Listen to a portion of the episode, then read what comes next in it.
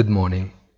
In a few hours, markets will know the Fed thinking, and while convinced that nothing changes at the moment, they remain on the defensive after continuing to rise alternately until last Monday.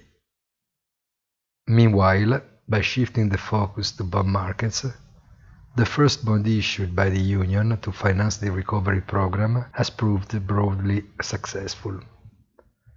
Doubling the size from 10 billion to 20 billion euros and boosting the strongest AAA rating, the bond was issued at a yield presumably identical to the 10-year mid-swap, as underlined by von der Leyen, talking about a yield close to but below 0.10%.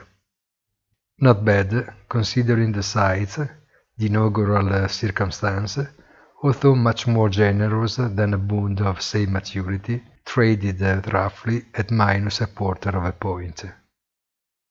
In the background also the mystery of some major international players excluded from the syndicated sales pool that will certainly require the assumption of the appropriate correctives so as not to be excluded in the future from this huge deal that has target of 3 billion total issues in the medium term.